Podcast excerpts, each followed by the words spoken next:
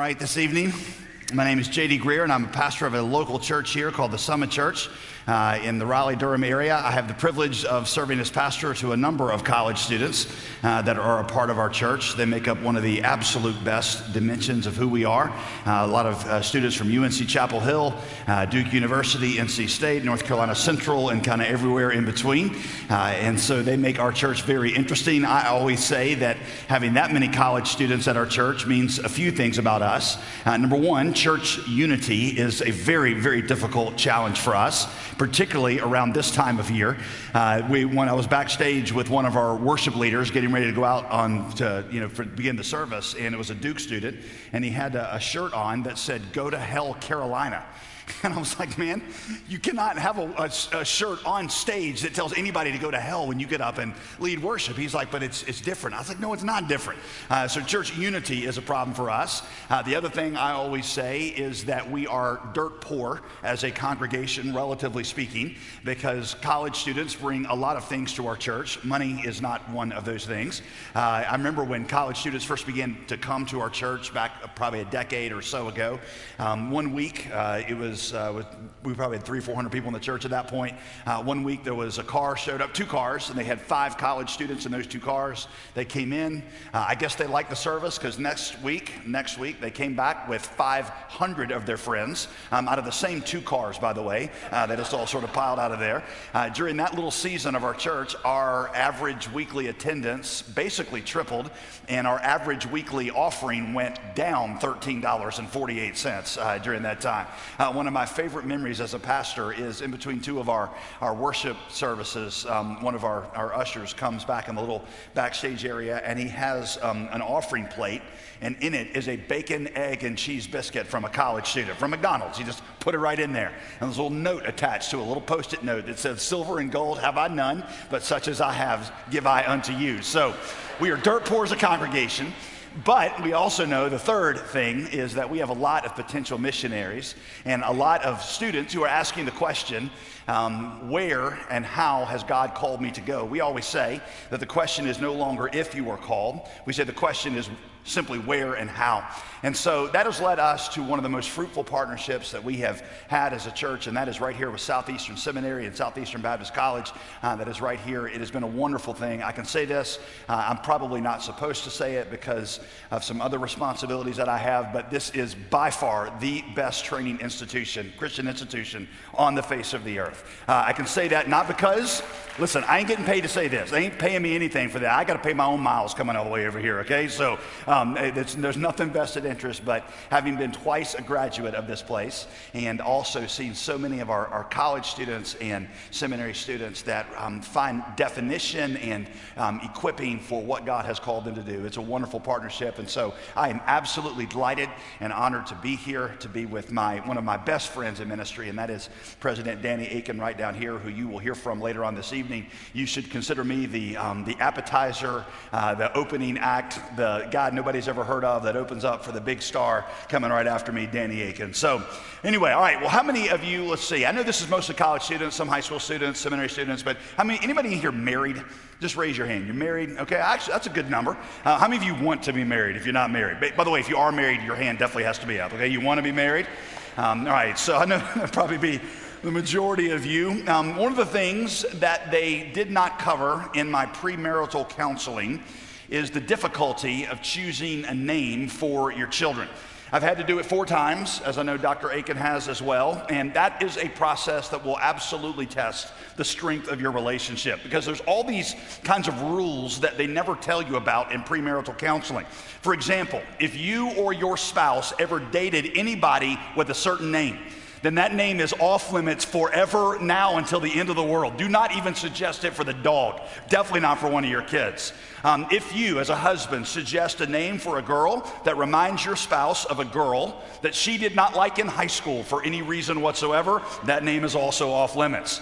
And then you just got to think through the first and last names very carefully and how first names will potentially pair with other future last names. If not, then you are like the Mann family, a family that I know, the Mann family, who named their daughter Anita and sentenced their daughter to go through life declaring Anita Mann, Anita Mann every time somebody asked her name.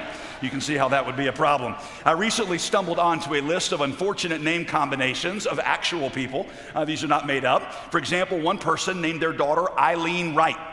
Eileen Wright.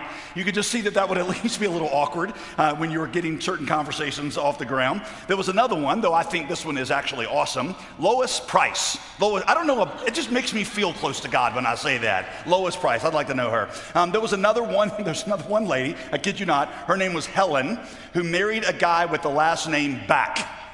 Helen Back. After 10 years of marriage, this guy said, I think that might have been prophetic, however, just for whatever it's worth. Perhaps the worst one was Keisha May, who had the last name Ash. Keisha May, you just don't even want to go there, okay? So you got to think that through. Names are important. Names are important because they reveal a lot about us right? Your name is supposed to carry some connotation of who you are and what you're about. So it is very important for us to note that when God promises to send a Messiah, one of the most prominent names that he gave to that Messiah was the name Father. If you got a Bible, I want you to open it this evening to Isaiah chapter 9, verses 6 and 7. Now, let me freely confess to you um, that what I'm going to do here in the session I have with you is not what you would call a classic what some people call an expository sermon, where I'm just going to work my way through one text. I'm going to use a concept that I think is very important about the Messiah, and I'm going to take you to a number of places. You can certainly try to keep up with me uh, if you got a Bible there and you're really good at finding stuff, or if you, uh, you're, you know, your, your parents are rich and, and you wear skinny jeans and you got an iPad, you can turn your Bible on and try to scroll there with me. Um, that's fine. Uh, but just realize that I'm going to be moving through a lot of different texts here as we go on tonight. I would suggest to you, here, here's the verse, 9 verse 6. And his name shall be called Wonderful Counselor, Mighty God, Everlasting Father, and the Prince of Peace. I would suggest to you that if there were ever anything that you and I needed in a Savior, any relationship that we needed to be redeemed and restored, it is that of Everlasting Father. The whole theme of this conference over the next couple days is who God is and how who He is shapes who you are and who you see yourself to be identity. Our identity ends up coming from our understanding of who God is and how He's created us. A.W. Tozer, very famously, there's a statement you may have heard. Uh, he says, The most important thing about a man, the most important thing about a man or a woman is what they think about God. What a man thinks about God is the most important and most defining thing about him because it will determine literally everything else in your life how you see yourself, how you deal with trials, how you deal with, um, with, uh, with, with, with, difficulties and triumphs, and what you see with the future of your life. Um, when we talk about the overall name of this conference, Go, uh, we're talking about our identity so that you'll have confidence to go. You will never have the identity that gives you the confidence to go until you understand Jesus as the everlasting Father. So, this conference is all about how you see God. And I would say that maybe the most important element in understanding God is understanding Him as Father. Some of you, some of you listening to me right now, you had great dads. You have great dads. And your memories of your dad, your relationship with your dad, it's, it's, it's, they're fond memories and cherished memories. But I know that for many of you in an audience this size, you did not have a great relationship with your dad, and you do not have a great relationship with him. And maybe some of the greatest pain in your life, even now, comes from your relationship with Him. Maybe He was never there. Maybe He was never there. Maybe He abandoned you when you were, were very little. And, and, and by the way, maybe it wasn't even His fault. Maybe He died early. Bottom line was, He still wasn't there during some very pivotal moments when you felt like you needed Him. Or maybe He was physically present, but He wasn't really there, if you know what I mean. He was always too busy and too distracted and never really paid that much attention to you. Or maybe all you can remember from your dad is how disappointed, how disappointed he always seemed to be with you. Or maybe, maybe you just never really felt any connection to him. It's the kind of relationship where when you call home and he answers the phone and he hears that it's you on the other end of the line, he calls for your mom to come get the phone because he doesn't know how to have a meaningful conversation with you. Or maybe he was abusive. In an audience this size, there's a lot of people I know who were physically or even sexually abused by their, their fathers. For whatever reason, there's a lot of pain that gets brought up in you when, when you think about, about your dad. And so when I say that Jesus wants to be your everlasting father, you're not exactly sure what to do with that. There's a guy at our church named Jonathan Edwards, not the Puritan Jonathan Edwards. He's not a member of our church, but just named Jonathan Edwards. Uh, he wrote a great article. It got picked up by the Gospel Coalition. It was about the difficulty that he's had to learn in calling and learning to call God his father because of the difficult relationship he had with his earthly father. He says, let me quote, I was 25 years old before I could say the word father while praying because of the kind of relationship or lack thereof that I had with my dad. It just didn't roll off my tongue in prayer the way it did for many of my Christian friends. How could I come to God without fear when I'd been scared to go home whenever dad was there? How could I understand God's love and faithfulness when dad left town because he loves something or somebody more than me? How can God be a mighty fortress of protection when my dad hit instead of hugged? Unfortunately, this is the experience of a lot of people in our society. And again, I would even suspect a lot of people in this room. And as Jonathan, my friend, indicates, this ends up having a powerful shaping influence on your understanding of God. And until you address this, until you understand this, you're never going to be able to trust God.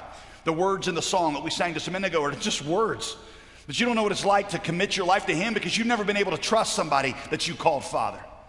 sociologist named Vern Bengtson wrote a book called Families and Faith, in which he shows, listen to this, studies conclusively show that the quality of the child's relationship to the father is the single most important factor in whether or not the child adopts the faith of the parents. In fact, he points out almost all of the famous atheists of modernity Sigmund Freud, Friedrich Nietzsche, Jean Paul Sartre, Hume, Bertrand Russell, Madalyn Murray O'Hair, all of them, he points out, had one thing in common. And that was an absentee father or an abusive father or a traumatic relationship with their father.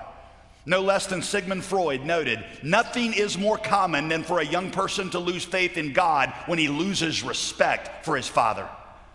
And of course, just beyond our faith, our relationships with our dads end up being the most shaping influences on how we approach life in general.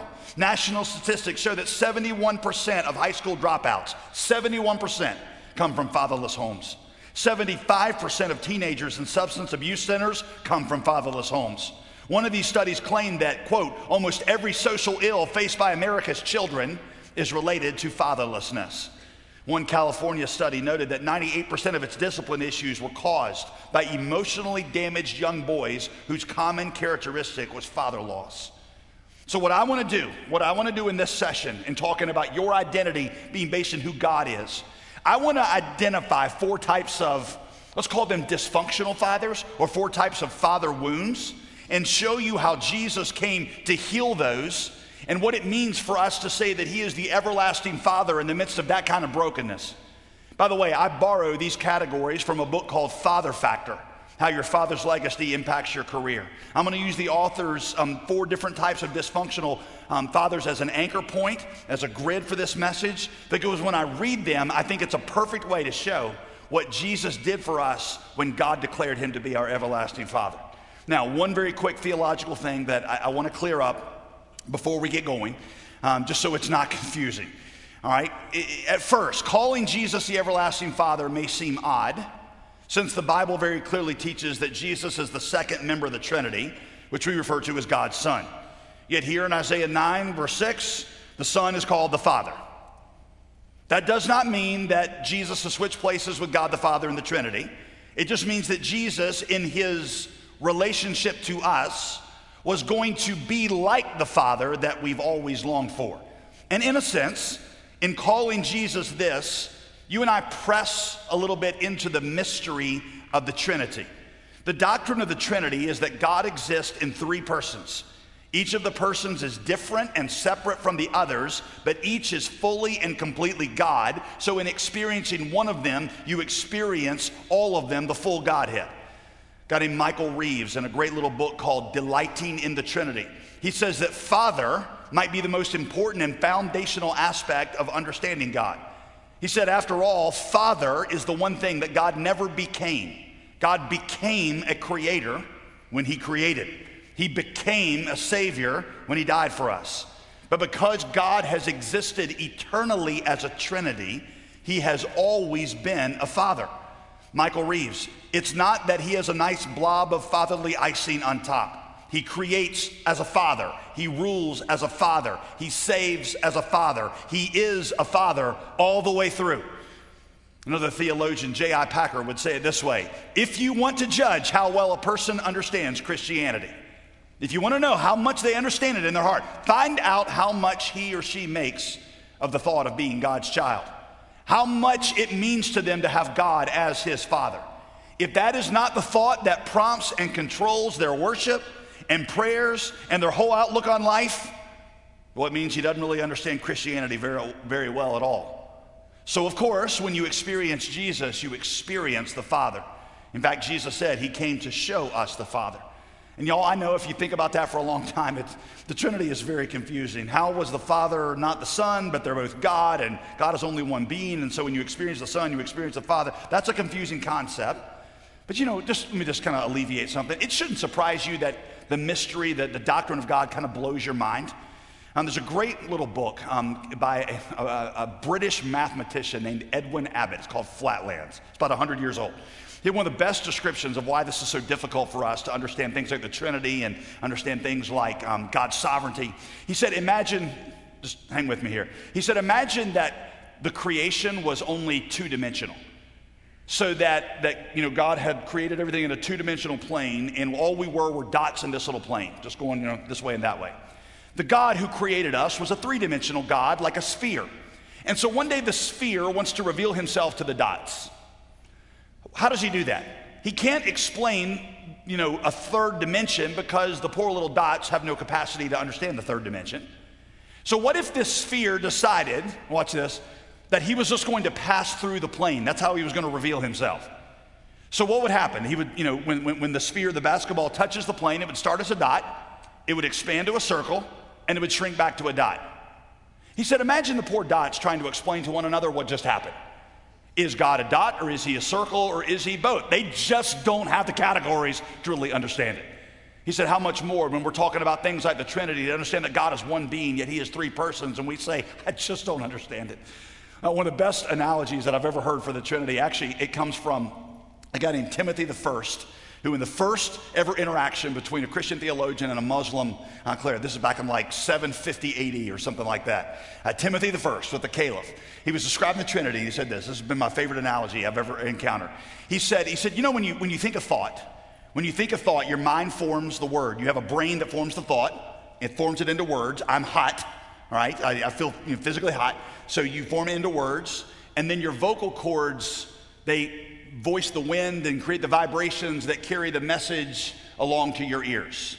He said, You've got three different components, right? You've got the mind that thinks the thought, you've got the words that express the thought, and then you've got the vibrations in the air that carry the thought to your ears. In hearing the statement, I'm hot, you would never say, Okay, I heard three different things. You only heard one thing. And you would never separate the thought from the words or the words from the vibrations that carried them. In the act of hearing one, you actually experienced all three. He said in the Bible, God the Father is the mind, the Jesus is the Word of God, and the Spirit is, is the, the wind that carries the understanding of God to our hearts. That's about the best I can do in an analogy, but the bottom line is this when you are experiencing Jesus, you are experiencing the everlasting Father, which is why Isaiah feels full freedom in saying we're going to call him everlasting Father, even though he's the second person of the Godhead, God the Son. Does that make sense? That's the end of my little theological ellipsis there, okay? In experiencing the Father, everlasting Father, we experience, or experiencing Jesus, we experience the Father because that's what we most needed to have restored to us in the Savior. So, again, let's look at the four different kinds of dysfunctional dads. Let's look at the wounds that they leave behind, and then we'll look at, at how Jesus heals them. Number one, if you're taking notes, there is the never satisfied dad. The never satisfied dad. This was the dad who, no matter what you did, he just never seemed to be proud of you. I know a pastor's wife who said that her dad was this way. She said he wasn't unkind, was never abusive, but she just never heard the words, I'm proud of you, from his lips. She never sensed from him the affection that would make her feel special. She, she said that she was the first person in her family ever to go to college. Not only did she go, she graduated top of her class, 4.0 in all of her classes with academic honors. She said, as my graduation approached, she said, You know what I was dreaming about? You know what I was dreaming about in graduation? I wasn't dreaming about walking across the stage, everybody cheering, getting all those different accolades and getting all the things hung around my neck and the award for being top of my class. I was dreaming about walking down from the stage And my dad pressing through the crowd and finally in front of everybody to just look at me and say, Honey, I'm proud of you. I'm so proud of you and I love you. She said, The moment came. It was just like in my dream, exactly like what I imagined. She said, My dad, I saw him pushing through the crowd to get to me. And she thought, This is it. This is the moment I've waited for all my life. She said, The moment he gets up to me, what did he say? The words that came out of his mouth were, Well, it's getting late. It's a long drive home. We better get going. She said, I was crushed, absolutely crushed. Years later, she said, It still affects how I approach my job. It still affects what I need from my husband. It affects how I relate to my friends. So you see, for kids who grow up in this kind of home, proving themselves to others becomes the dominating theme of their lives. Understandably, they carry this perspective of themselves into their relationship with God.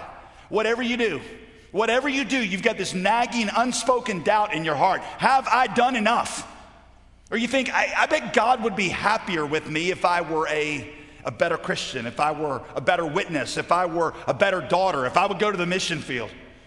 You constantly compare yourself to others and you say, well, I bet if I were like that guy, I bet if I were like her, then, then God would be happy with me. But see, your heavenly Father could not be more different than this. Isaiah says that we as God's children are precious to God. Precious is a very strong word. Precious means that He could not imagine doing life without you. He tells us in Isaiah that He pays more attention to us than a mother thinks about her newborn infant. Isaiah 49, verse 15 Can a woman forget her nursing child? Could a woman have no compassion on the son of her womb? Even these may forget, yet I will never forget you.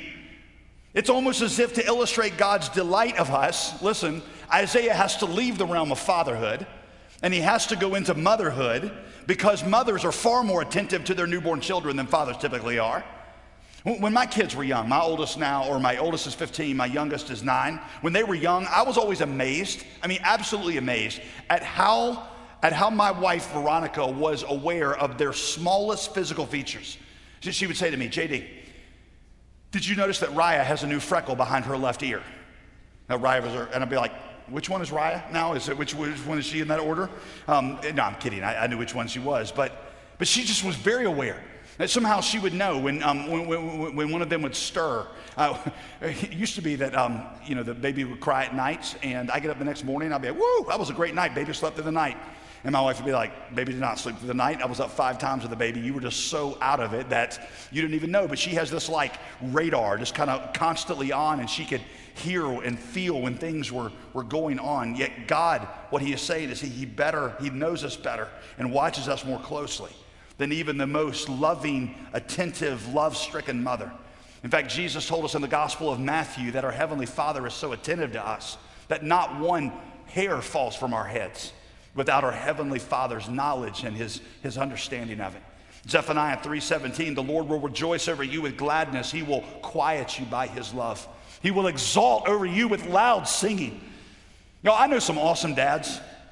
I do not know any that walk around singing about their children oh jennifer you are so pretty you know and that's just it's weird it's almost a little hokey to be honest but this is how in love with you god is Maybe my favorite description of this is the one by King David in Psalm 139, as David revels in the love of the Heavenly Father for him. Listen to this. Oh Lord, you have searched me and known me. Lord, you formed my inward parts. You knitted me together in my mother's womb. Before anybody else had a name for me, you had a name. I praise you because I am fearfully and wonderfully made. Wonderful are your works. My soul knows them very well. Your eyes saw my unformed substance when I was just so called as a fetus. You knew who I was. In your book were written every single one of them, the days that were formed for me, yet when as yet there were none of them. Such knowledge is too wonderful me for me. It is high, I cannot attain it. Where could I go from your spirit? Where could I flee from your presence? If I ascend into heaven, you're there. If I make my bed in Sheol, the word, Old Testament word for hell, you're there too. The truth is, by the way, we actually did make our bed in hell. And God ran into hell after us and then took hell into his own body for us so that we wouldn't have to experience it eternally. If I have to take the wings of the morning and dwell in the uttermost parts of the sea, even there your hand shall lead me. Even there your right hand will hold me. How precious to me are your thoughts, O God. How vast is the sum of them. If I could count them, they would be more numerous than the sands of the seashore. That's how much God thinks about you. As many as the sands on the seashore, that's how often and how much He thinks about you. Do you ache to be special to someone? You're special to God. Do you yearn to matter? You matter to God. Do you know how much God thinks about you? He knew you in the womb before anybody else knew who you were. And when you made your bed in hell, He chased you in hell, down into hell after you, and then took hell into Himself for you so that He could rescue you by His love. He has more thoughts about you than there are grains of sand on the seashore. Stop and let that just blow your mind for a minute. Do you know how valuable you are to God? My goodness. David says, he says, I, I, can't get my mind around it. You think about me so much. And that love is deeper and greater and better than any love you ever failed to get from your father. I don't know any other way to say this than that he is crazy about you. And he is more attentive to you than the most love stricken father. Is there any wonder David said, such knowledge is it's too high, it's too wonderful for me? And by the way, before I move on to the second father wound, a lot of you are going to be dads one day. If you want to be a good Christ like dad, let me give you one piece of advice be crazy about your kids and let everybody know about that. Some of the best advice ever given to me was given to me by an older pastor. He just looked at me and he said, You need to be your kid's dad and not their pastor. He said, Because a pastor is always pointing out what's wrong with you and telling you how you can get better. He said, Dad's just really excited about who you are. He says, Your kids are going to get plenty of pastoring in the church, but the one thing that you and only you can be to your kids is a dad who's just crazy about them. He says that the dads will be at the one that the games beaming with pride. A pastor is always kicking you in your tail, telling you to, to make more progress. That study I referenced earlier, Families and Faith, Vern Bengtson, he said the single greatest factor in determining whether the kids adopt your faith is the quality of the relationship to the kids. Listen, not the quantity of what you teach them. What that means, again, just tuck this away for later. The quality of the devotions that you do with your kids is not as important as the good times that you have with your kids and all the excitement you communicate about them.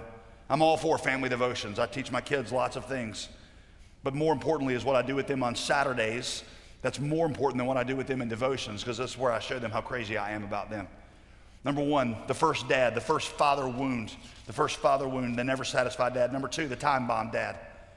The time bomb dad. This is the kind of dad you just never knew quite what to expect from him. If he'd had a bad day at work, the smallest thing would set him off. Maybe alcohol or drugs. Maybe that magnified those outbursts.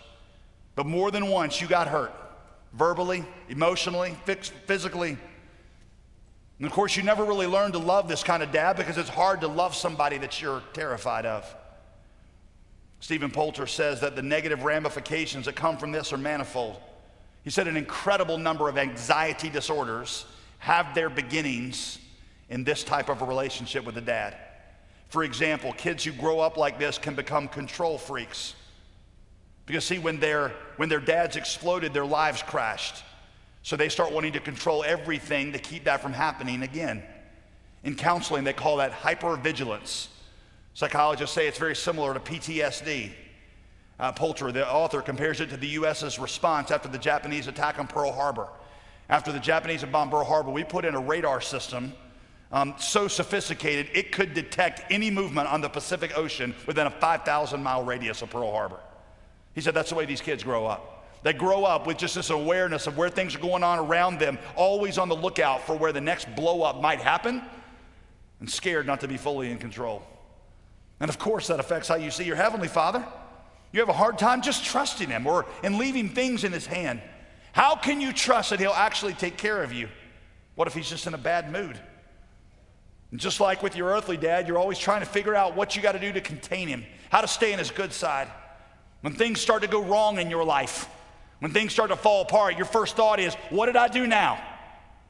What did I do wrong? And how do I get back on his good side? But your heavenly father is not like the time bomb dad either. You see, David said, The Lord is compassionate and gracious. He's slow to anger, abounding in steadfast love. For some of you, your dad was the opposite of that right there. He was, he was abounding in anger, and he was slow to show affection. Slow to anger, that means he doesn't get angry quickly. Literally in Hebrew, that, that, that, that reads long of nostrils. We translate it slow to anger, long of nostrils, which I think is a great Hebrew metaphor. He's got big nose. Why would that be a metaphor for anger? What happens when you get angry? Your nostrils start to flare, right? I can't really do it well, but your nostrils start to flare. If you're quick tempered, then those flaming nostrils get going right away. Soon you're like a bull ready to charge. What do you do when you try to control your anger? Well, they tell you to, you know, close your mouth and breathe deeply through your nose slowly. And say some goosfraba or some statement that'll calm your heart down. Right? God doesn't get going quickly. And he's ready to forgive us the moment that we repent. Think of the father in Jesus' parable who stands after his son has scorned him and run away from him and humiliated him, still stands every day at the edge of the property, looking out in the distance where his son has gone into the far country, longing for him to come home. And the moment he sees his son coming over the horizon, runs to him with the slightest bit of anger gone from his heart and full of overwhelming compassion to bring him back in. Yes, there are times that God disciplines us. There are times He will allow painful things to happen to you. But it's never done in anger, never, for those of us who are His children. It is always for our good. The writer of Hebrews says that even with the best dads, their discipline sometimes gets mixed with some kind of selfish anger, but the discipline of the Heavenly Father is always pure and perfect love with no anger in it at all because all the condemnation and anger for your sin got poured out on Jesus. God promises us in Romans 8 28 that now what He is doing and all the things that happen in your life, none of them are anger anymore. They're all for your good. God never, if you are a believer, ever responds to you in a way that is pouring out wrath on you. If you are God's child, not one thing has ever happened to you or ever will happen to you that God does not intend for good in your life. Can I ask you a question? If you actually believe that, how would that change how you see things in your life? How would that change how you interpret getting cut from the basketball team? How would that change you not getting into the college that you thought you should get into? How would that change the boyfriend breaking up to you? How would that change the painful chapters in your life?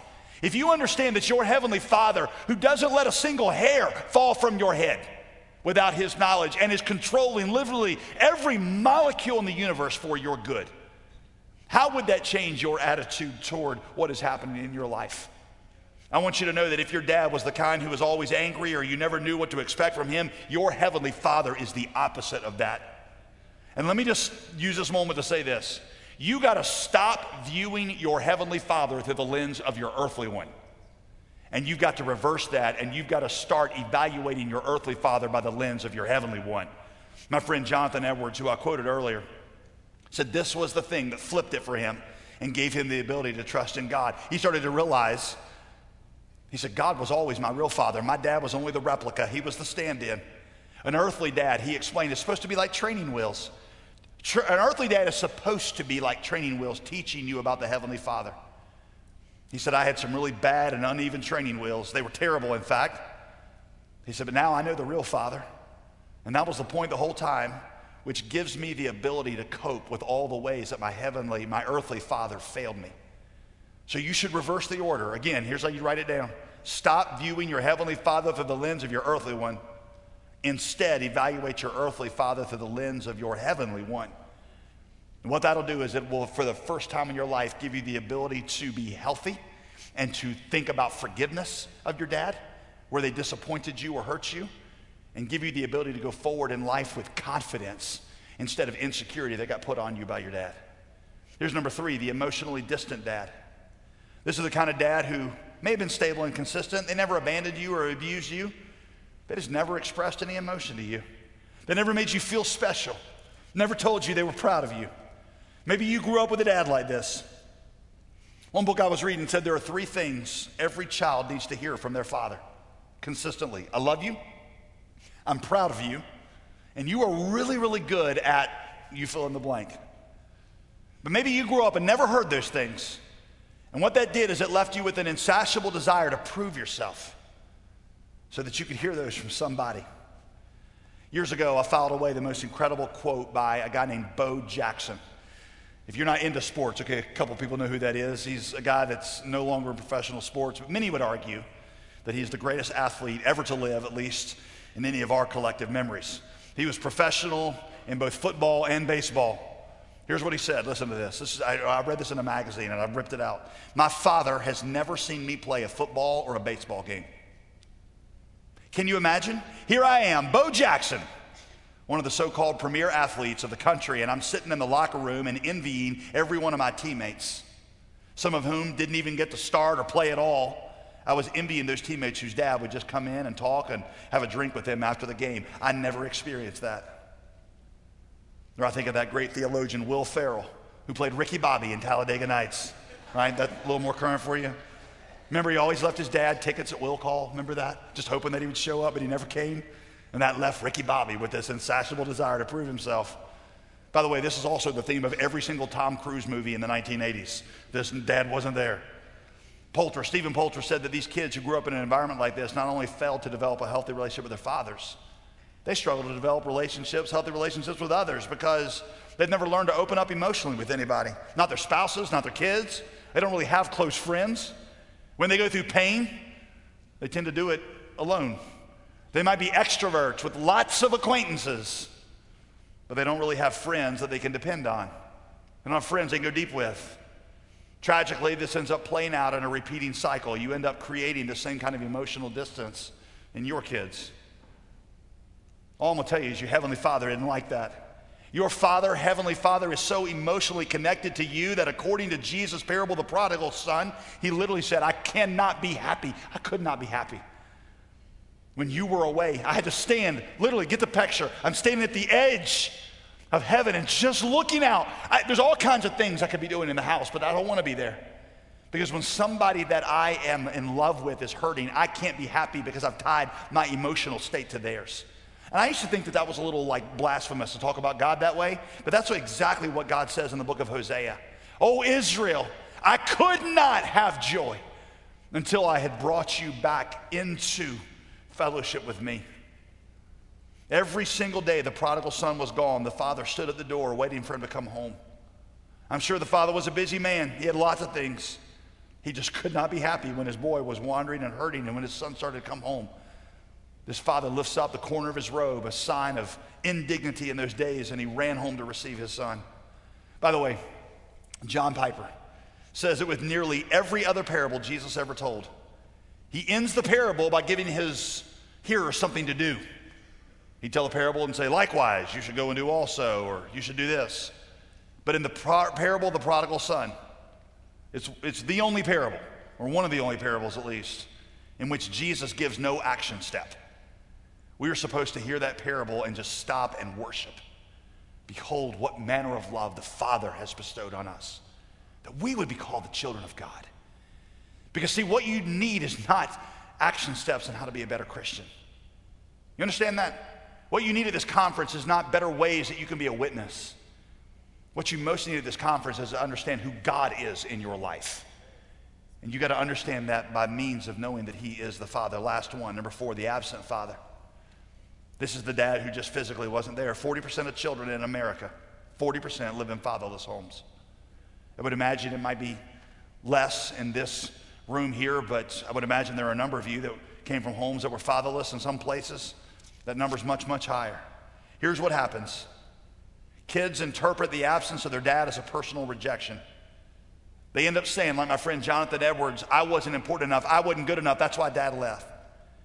Counselors say this often manifests, listen, in this background sadness, like a soundtrack that just runs in the back of the kid's consciousness that they don't quite understand. It's a fear of aloneness, a nagging suspicion in their lives that any good thing that they have in life is eventually going to go away. You know how when you're watching a movie, you can tell what's about to happen based on the music they're playing?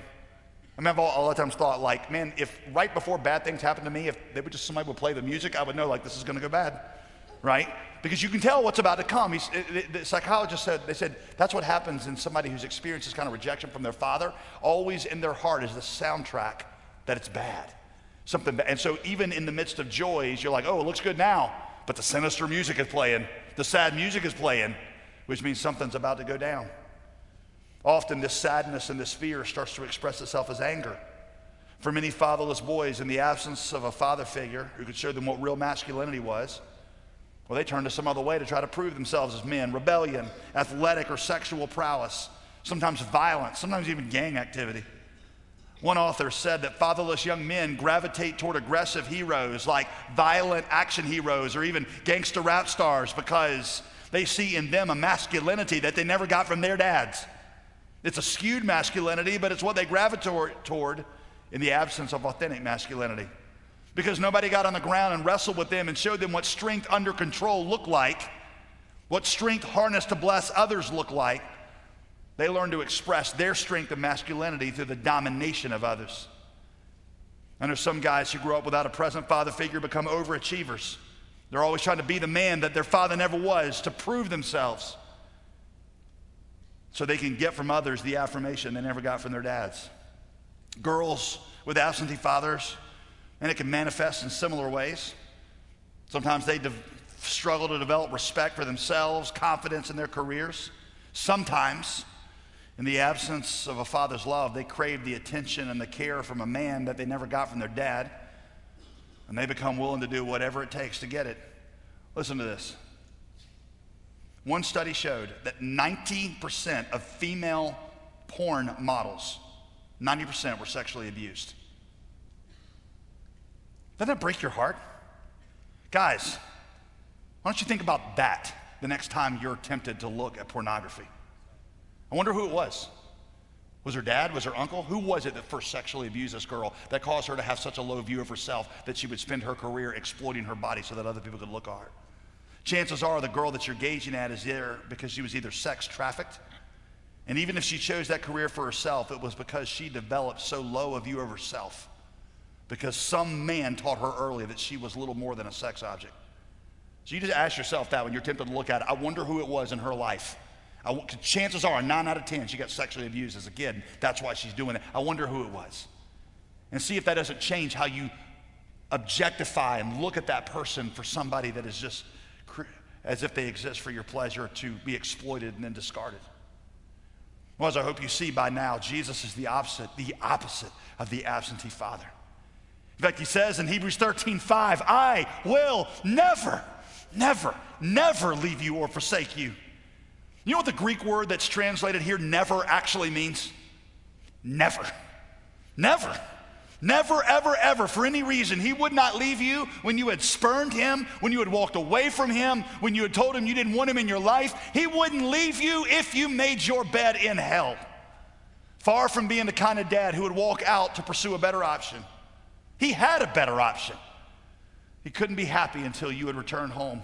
Far from using you for his own pleasure, he allowed himself to be abused and tortured for you so that you could have eternal life.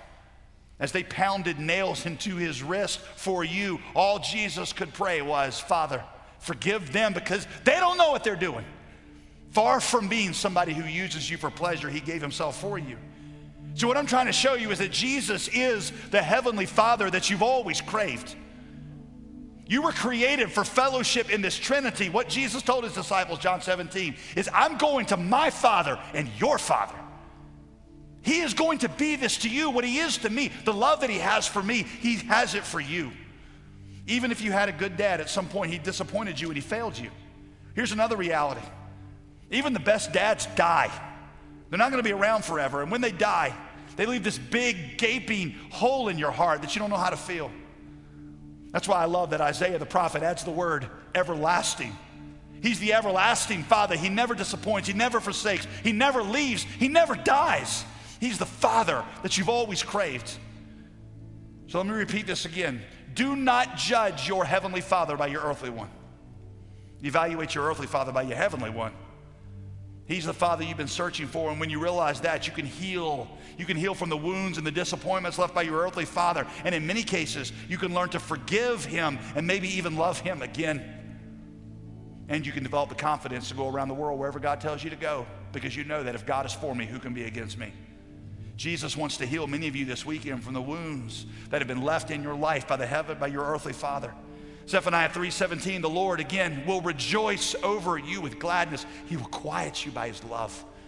He will exalt over you with loud singing. I love that phrase, quiets you by his love. Sometimes I'll be at home, I have a, a home office, and I'll be in there working, and this happened the other day. I heard this cry in the distance. keeps getting louder. I'm like, they're coming for me. got louder and louder, and all of a sudden the door of my office burst open, and it's my, my little girl, my third little girl. She bust in, and she got tears coming down her face, and she got a big scrape on her knee, and she hops up in my lap, and she's just, you know, I'm like, what's wrong, honey? And she's like, she can't speak. And I'm like, honey, it's going to be okay. You know, it's going to be okay. And she just keeps on with the moaning, and, uh, you know, and I, I'm like, so I'm just, so I just whisper in her ear. I start praying for her. I'm like, Jesus, Lord, quiet Raya with your love. Take the alleys away. Help Raya to settle down. And as I'm praying for her and I'm holding her there in my lap, I can just feel her body lose its tension. I can feel her start to relax. I can feel her begin to calm because of the safety she feels in the arms of her dad. See, maybe that's you today.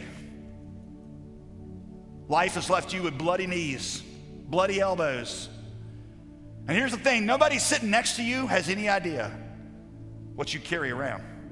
Nobody has any idea the pain that you walk around with. Nobody has any idea what you're going through when you come in here tonight. But I'll tell you what, when you go running and screaming and you jump into the arms of the Heavenly Father, what He's going to do, according to Zephaniah 3, is He's going to start whispering in your ear. He's going to start praying for you and He's going to calm you. He's going to give you His peace and He's going to say to you, I will never leave you, I will never forsake you.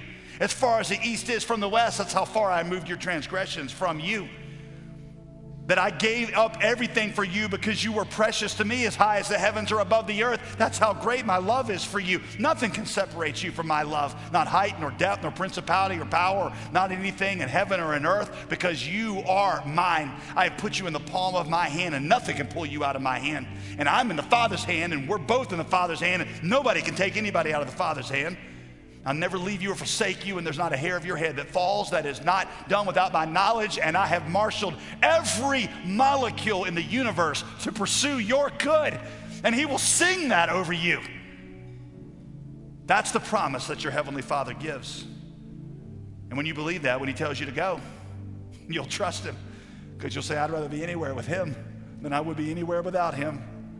And I'll go to the place, to the one who never forsakes me and always has my best interest at heart and who will always take care of me. Here's a question Do you know the love of your Heavenly Father? Do you know it? Because you can this very night. The good news of the gospel is that when you, as a child, wandered away and you turned your back on God, God came to earth to bear the penalty in your place. Jesus was dying in your place, He was taking the penalty for your rebellion. He died in your place so that whosoever received him, whoever would just receive him, surrender to him and receive him, he would restore you. That's the gospel. And that's where Christianity starts. That's where you find your identity in the arms of the Heavenly Father. Why don't you bow your heads if you would? Bow your heads. Let me just ask you this very, very clearly, okay? Do you know for sure? Do you know for sure that you've received the love of the Heavenly Father? You don't get it by going to church. You don't get it by coming to a conference like this one. You get it by opening up your heart to Jesus. In one place in the Bible, Jesus said, I stand at the door and knock. That's a great image, a great analogy for what's happening right now to you. Have you ever surrendered to Jesus and just received his love? If not, here's what it would sound like. You could pray these very words after me Jesus, I know, I know that I'm a sinner. And I'm ready to come home to you. Say it to him I'm ready for you to be my Lord. I'm ready for you to be Lord. I believe you died in my place. Tell him that. I believe you died in my place for my sin. I receive your offer of salvation. With every head bowed and every eye closed, if you prayed that right now with me, would you do this? Would you just raise your hand? Just raise it up all over this place. Say, tonight I prayed that prayer and I'm receiving Jesus as my Savior. Don't be embarrassed. Just hold it up, okay? Hold it up for just a minute all over this place. Hold it up. Hold it up. Father, I pray for every hand that is raised. I pray for every hand that's raised that I could see and the ones that I could not see. God, I pray that you would complete what you're doing in them and give them the identity that comes from releasing themselves into the arms of the Heavenly Father. I ask that, God, in Jesus' name.